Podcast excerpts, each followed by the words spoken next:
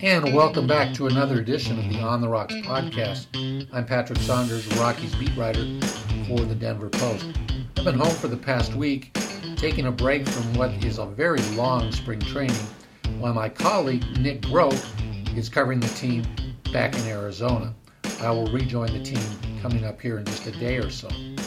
Well, there's a lot to discuss about the Rockies as we hit the midway point of spring training, and Nick and I will hook up and talk about those issues in the first segment of this On the Rocks podcast.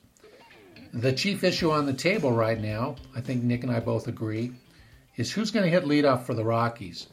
Uh, Charlie Blackmon was magnificent there last year, but he's been hitting in the three hole a lot this spring, and the Rockies do seem intent on making him a power hitter in a power hitter spot, which begs the question who has the skills and who's ready to replace Charlie in the leadoff spot? So Nick and I will banter that topic back and forth.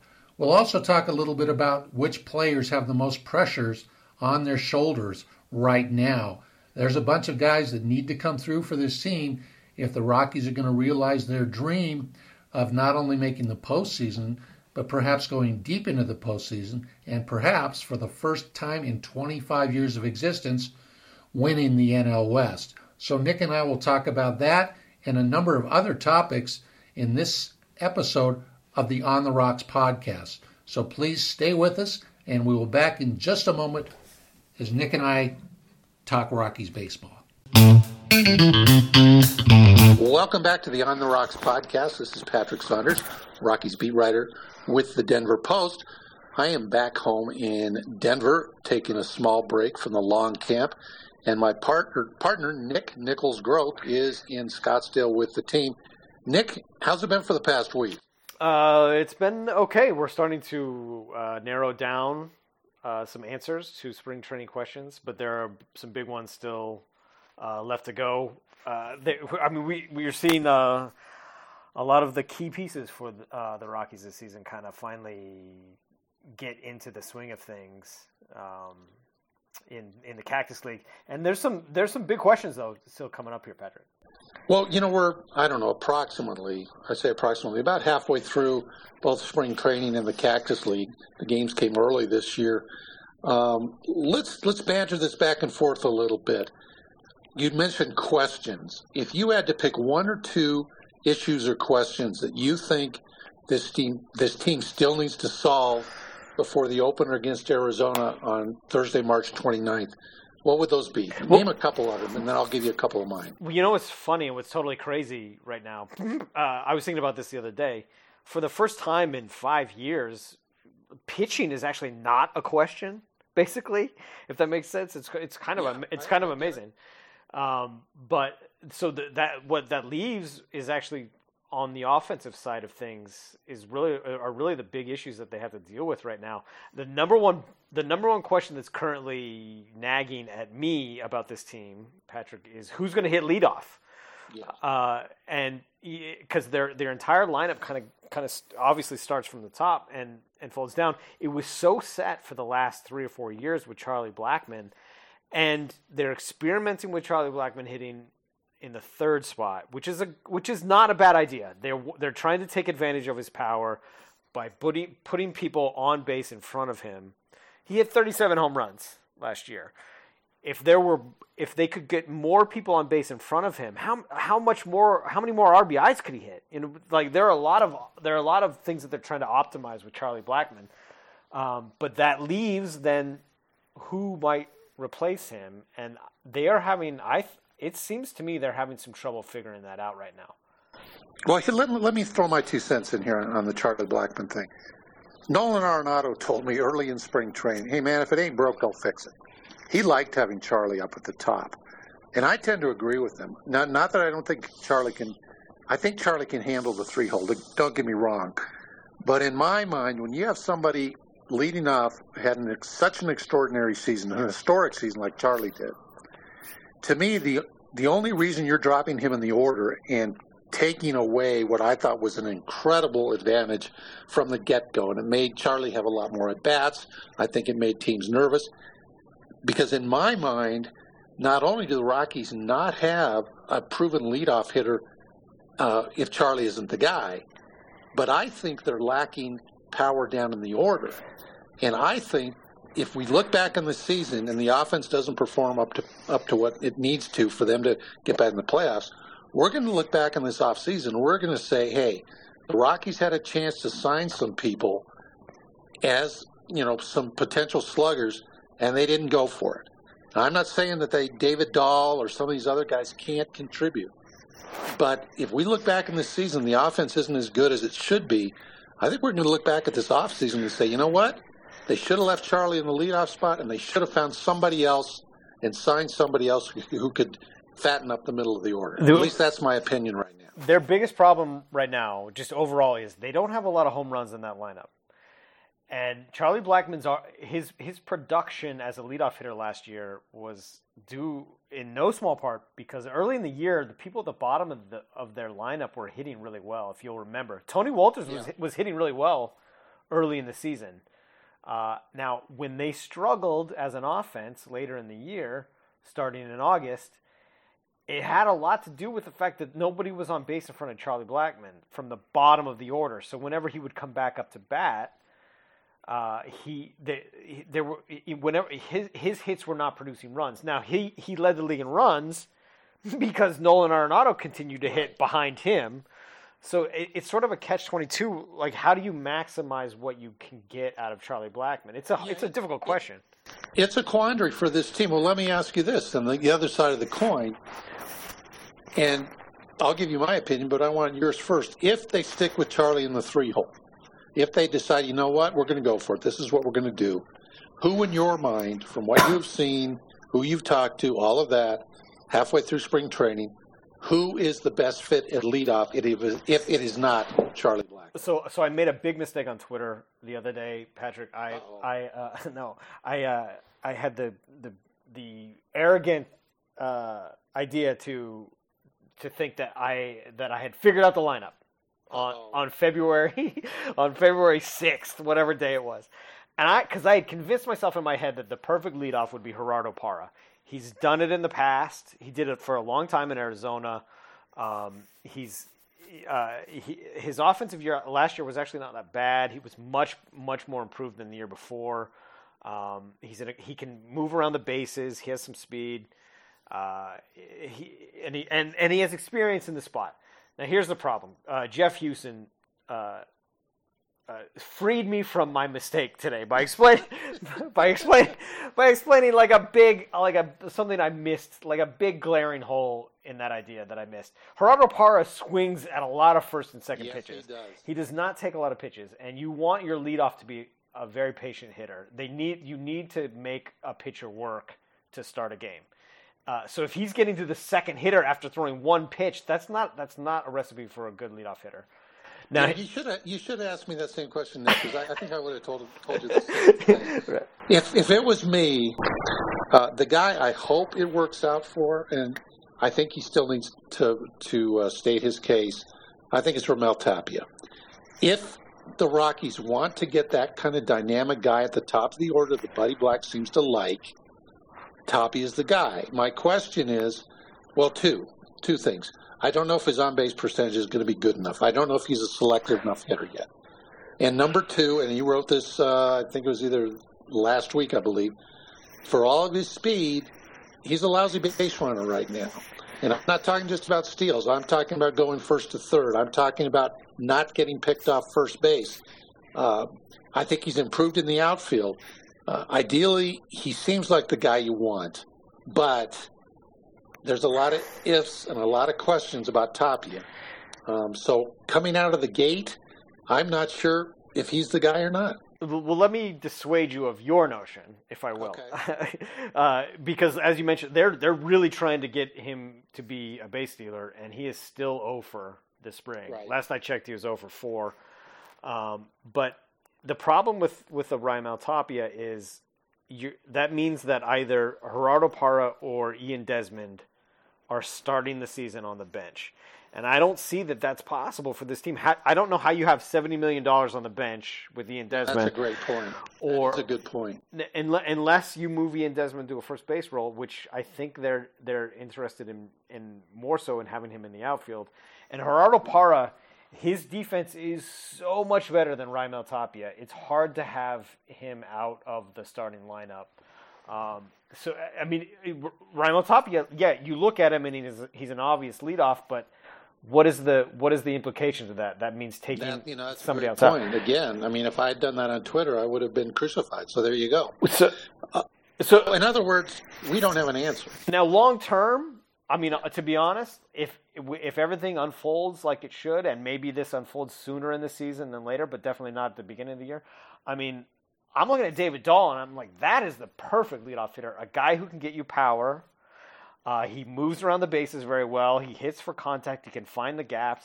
Like that's that's like a, a in very much in a Charlie Blackmon mold. That would be a great leadoff hitter uh, if he and if he can return be, to form. let's be real about this. David Dahl, if he's healthy and running around, is probably a better basic center fielder than Charlie Blackmon. At least he has the possibility to be. Because Charlie, you know, I'm not knocking Charlie. He gives it his all. He's a passable center fielder. But I think David Dahl has a chance to be a really, really good center fielder. And I'm talking defensively. My question for you about Dahl, though, is when I left uh, camp not quite a week ago, he was struggling at the plate. And I just counted that as being rusty. He hadn't really hit competitive pitching in a long time. No sooner have I come back home and I see he hits a couple home runs and starts to make contact. How's he looking in your eyes right now? Oh, much better. He was 0 for 15 to start the Cactus right. League, and then he hit two home runs in two days. Uh, so much better. Uh, but those are the kinds of things that he's going to have to figure out in a season when the stakes are much higher. Because he's going to go, he might go 0 for 15 in the season. And 0 for 15 can turn into 0 for 30 really quickly if you don't nip it in the bud. Uh, and he's still, I mean, I, to me, after missing an entire big league season last year, he had such a great start to his career two years ago. But I think you have to throw that out. I think you basically have to consider him a rookie at this oh, point. Oh, sure. I agree uh, so he has a lot to prove. All right. Well, let's let's move on from from the leadoff spot because we obviously did not solve that. We probably just mucked it up. Let's go on to uh, who are the guys in your mind that this stage of camp, and let's extend it even into the first stages of the season, who right now, Nick, in your mind, has the most pressure on their shoulders uh, of the Rockies currently trying to make the 25 man roster, or guys who will be on the 25 man roster? Well, well, I would I would tweak your question a little bit. Uh, okay. Not so much pressure to make the team. No, I'm talking but, about just pure pressure. I'm talking about pressure to perform, not to necessarily make the team, but to to to uh, meet their potential. I mean, guys who really have a lot of pressure on the team is counting on them. Who's the guys that they have a lot of pressure on? Oh, 100% most definitely. It's Ian Desmond. I agree. And not we're on the same page. And not just because he struggled so mightily last year, uh, but his spring has been atrocious so far. Oh for, oh for 16 right now, is that right? It's it's some it's south wherever it is, it's bad. Um, and he just looks really uncomfortable at the plate. He's dropped his hands.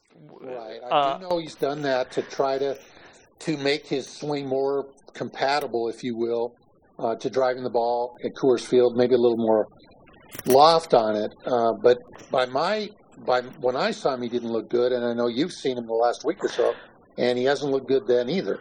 But as I'm sure Bud Black will lecture me or you or anybody who asks, it's just spring training. Yeah. buy that? Uh, buy that? Well, I do if he wasn't coming off such a bad year last year, and I know he was dealing with two different serious injuries last year, and it really did set him back. It was a real bummer. I mean, he broke his hand in spring training, so we didn't even get to see him right off the bat on his new team um, until well into the season. It, so he was dealing with a lot of issues. But even then, it was a struggle for him all year. It really was.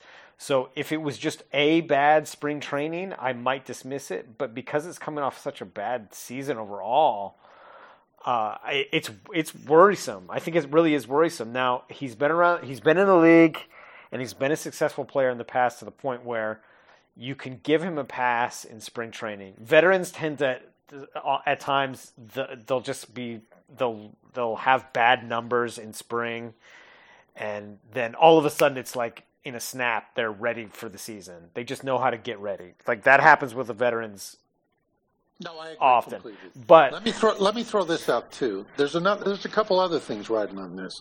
And I don't know Ian well, and let's face it, I think you would say the same thing. He's not an easy guy to get to know. He's a little bit defensive. He he always challenges you, which is fine.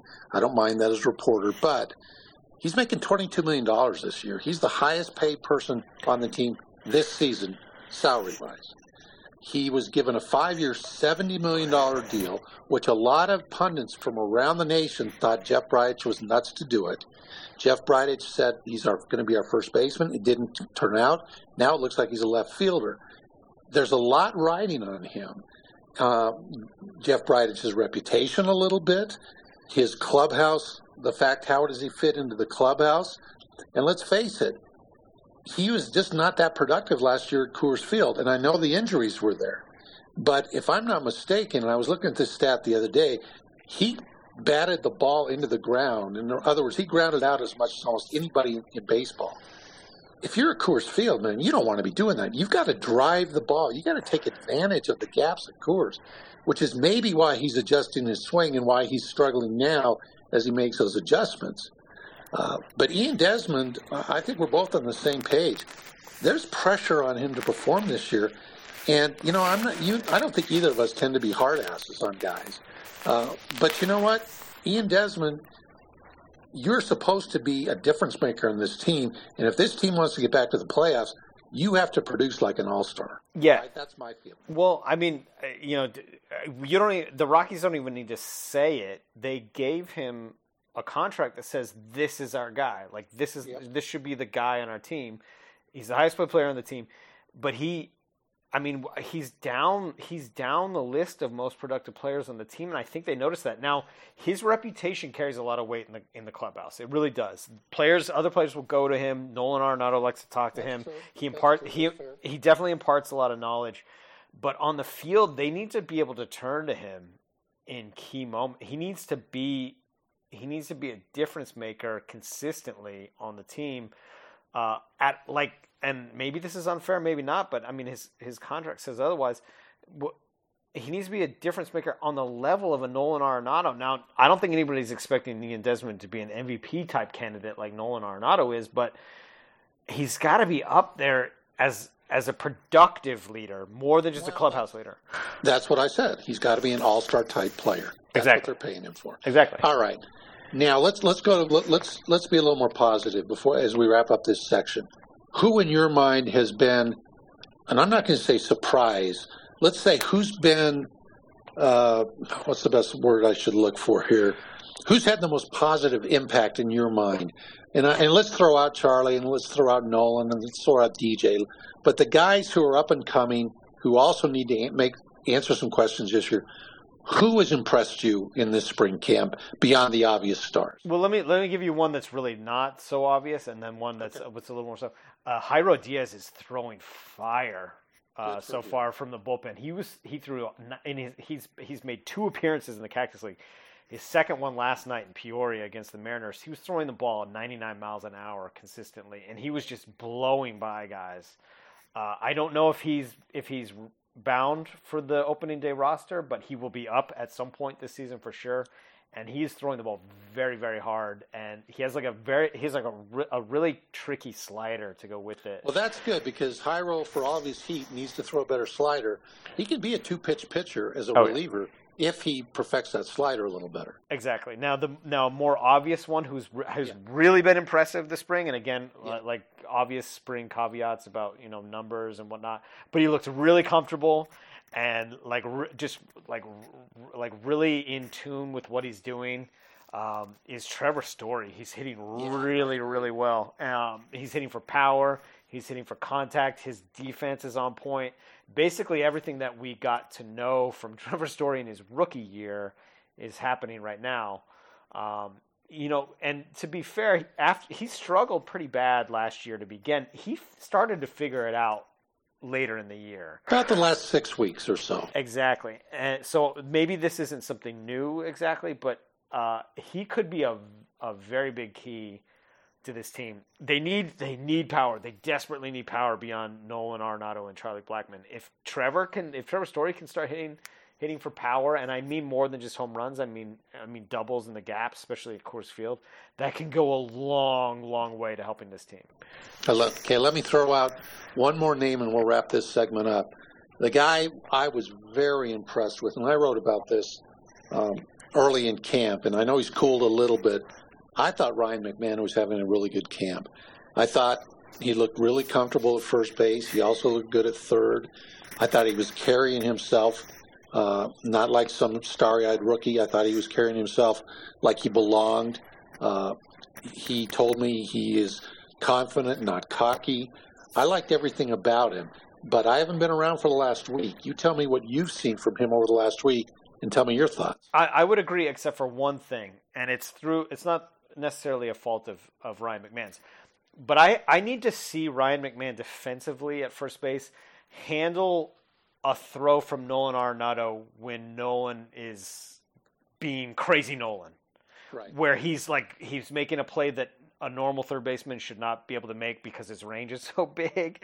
Right. Where where Nolan needs, you know, sometimes Nolan will make such an incredible play and he'll get the ball to first base in any way that he can. Just however it is, sidearm, submarine, hook shot, whatever he does to get the ball to first base. And he does it in such a hurry in such an acrobatic fashion. Sometimes he needs help on the other end. So I need I need to see Ryan McMahon tested in a way on on defensive plays that are not routine. Uh, if that makes any sense, and that no, that does. And, and, I'll, and I'll, I'll, I'll say this too. Early on in camp, when I talked to Nolan about the fact that it looked like uh, it was going to be Ian Desmond at first, even though Ian said he was going to be in left field, and there was that little bit of mini controversy early in camp. And it was clear that Mark Reynolds, at least it was clear at the time and remained so, was not coming back. And Nolan Arenado basically said, well, and I'm paraphrasing, well, I guess I'm just going to have to make sure all my throws are chest high. And he didn't say it maliciously. It wasn't like, oh, well, it was me. But I kind of shook my head like, you know what? You're one of the greatest third basemen of all time. Most of your throws are on the money. But I'm with you, Nick. He's got to, Nolan's got to be able to have the freedom to attack on third base. And if a ball's a little offline or a two hopper or a little off target, they need somebody at first base who can make that scoop and make that play and turn the sensational play into the routine play, which is what Nolan tends to do. And you're right. We don't know if Ryan McMahon is McMahon is up to that challenge yet. May, I don't think he, I don't think Ian Desmond was up to that challenge last year. I mean, if if Nolan Arenado is sitting over there thinking I have to make every throw chest high, that's like that's like making Clyfford Still have to, you know, draw with crayons or whatever. Oh, a little, that a was little, a little art museum stuff here. that was a Denver reference, Patrick. Yes, it That was a. Denver reference. I was like, I'm getting I'm getting all local.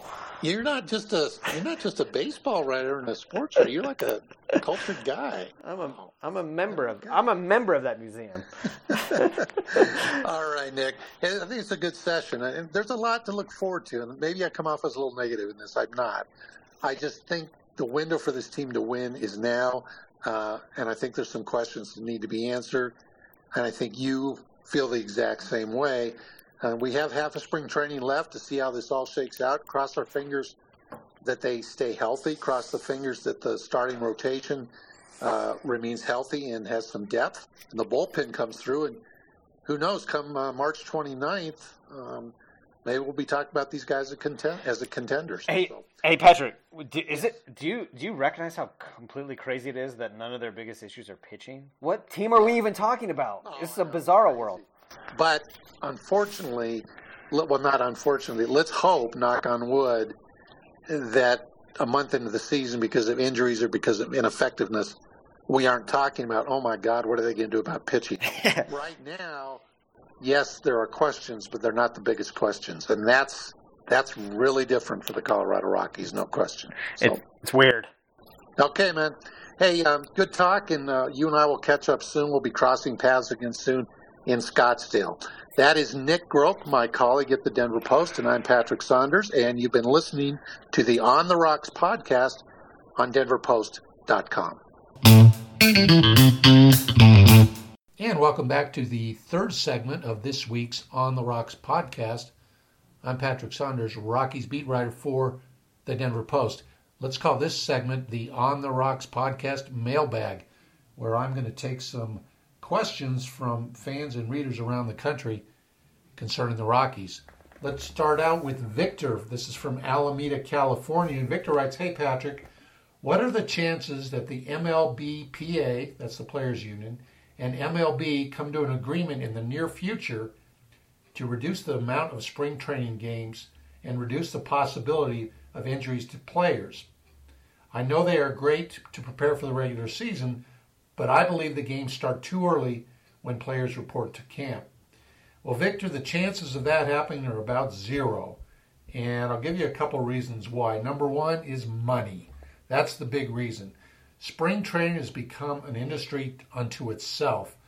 If you travel to Florida or Arizona this time of year, you'll see huge crowds, you'll see jersey sales, you'll see food sales, uh, you'll see a party going on. It's become a thing of its own.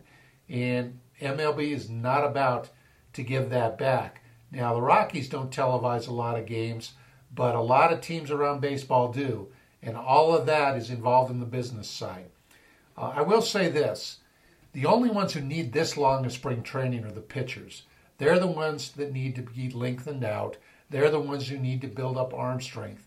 If you ask the veteran players, guys who are assured of a roster spot, there's no way they need to report to spring training on February 14th for the catchers or February 19th for the position players and go all that way up until the end of March to get ready. They simply don't need it in this day and age.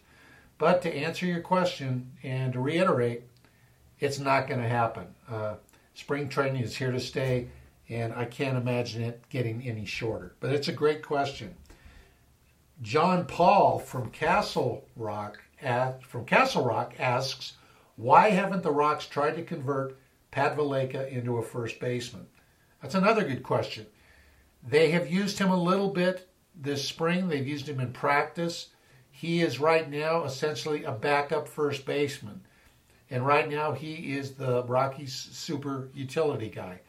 I think Valaika would meet, make an excellent first baseman. Um, I think he's got the glove work to do it. I think he's got the stature to do it. And I think given a chance to play every day, he might show some amazing power and some pop. But right now, that's not in the Rockies' plans. Right now, I see Pat Valaika as the super utility player and as the number one pinch hitter off the bench. Now, currently, he's sidelined with an oblique strain. It doesn't look too severe, but you never know with oblique muscles because they can linger and linger and linger. So hopefully, Patty Barrels, as some people like to call him, will be back and healthy sooner rather than later. And we'll see if he gets in to play first base from time to time. But right now, first base is Ryan McMahon's or Ian Desmond's position. But good question. This next one comes from Steve from Centennial, Colorado. And this is a little long, but I'm going to read it. Steve says, Never thought I'd be worried about Colorado's offense, but last year, even with MVP type seasons from Nolan and Charlie, Arenado and Blackmon, plus the pleasant surprise from Mark Reynolds, I still felt like the Rocks were a batter too short on many nights. Now, with both Reynolds and Cargo gone, I see gaping holes in the offense past the first three batters. Do you think they have enough offense to match what should be the best pitching staff in team history? Coors Field can only help so much, right?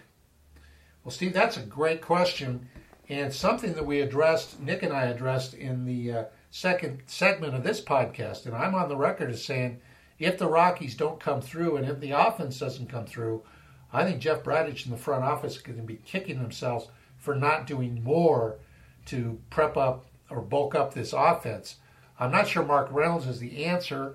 Uh, he didn't hit particularly well the second half of last year. I'm not sure Cargo is the answer, although I think Cargo is due for a bounce back year and he has yet to sign a contract with anybody. Cargo remains in limbo in what's been a very strange off season. So I do think it's a little bit of a problem for this team. But on the plus side, let's look at it this way.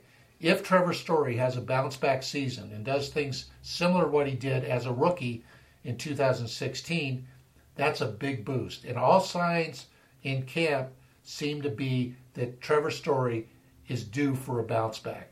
If he does, that's one thing that's really going to help this team. Ian Desmond, he has to bounce back. He's making $22 million this year, part of his five year, $70 million deal. He has got to be a more productive, a more powerful force in this offense. If those two come together and they both are productive, then maybe the offensive woes aren't such a big deal. But boy, I tell you, I wish the Rockies had signed Carlos Santana. I know it was three years, $60 million that he signed, uh, and the Rockies probably weren't going to get him. But I, I wish they had made a move to do something like that. But they spent most of their money, and it was well thought out. Pardon me, but they spent most of their money on the bullpen. Anyway, we'll see how that all shakes out. But I agree with you. I think the Rockies' offense has to be much more consistent this year. And the last question comes from Harold from Broomfield, Colorado. And Harold's question is Do you think the young pitching staff will be able to hold up for the whole, the whole season? And the second part of Harold's questions and what are the Rockies doing about a first baseman? Well, we've talked about the first baseman ad nauseum already in this podcast. So I think if you've listened already, you know what Nick and I think about the first base position. As far as the young pitching staff, uh, I have a couple of concerns. Well, let me first say this. I do think this has a chance to be the best starting pitching staff, the best pitching staff in general in Rockies history. I think on paper it has that chance. However, this young pitching staff has to stay healthy. And we're already seeing a little bit of a chink in the armor with Jeff Hoffman likely to miss the opener of the season with shoulder woes. Now, if the Rockies can stay healthy with that young pitching staff, that's half the battle. But as Bud Black has said, and he was pretty emphatic about this, these young pitchers, and we're talking about German Marquez and Antonio Senzatela and Kyle Freeland and Tyler Anderson and even Jon Gray to a certain extent, they have to take the next step. And what that means is being able to counterpunch. Every team in baseball, particularly teams in the NL West, is going to have a book on these guys this year. They're not going to be able to get away with this much. They're not going to surprise anybody. It is up to the Rockies' young starters to develop their secondary pitches, to locate their fastball better, and also to be less predictable. That's the mission of this young staff, and it's the mission of pitching coaches Steve Foster and Darren Holmes. Bottom line, I have confidence in this staff. There's going to be struggles, sure. Are there going to be injuries? We don't know. Let's hope not. But I think overall, the pitching has been is in its goodest place right now in spring training as perhaps it's ever been in this team's history. That's my belief. We'll see if it plays out. Anyway, gang, thanks for all the questions and thanks for participating in this On the Rocks podcast. Join us again next week when I will be back in Scottsdale covering the Rockies as we wind up spring training and start looking toward the regular season. And my thanks once again to Nick Groke for joining me for our um, middle section, a little banter of Rockies baseball today. And uh, this is Patrick Saunders wrapping up this edition of the On the Rocks podcast.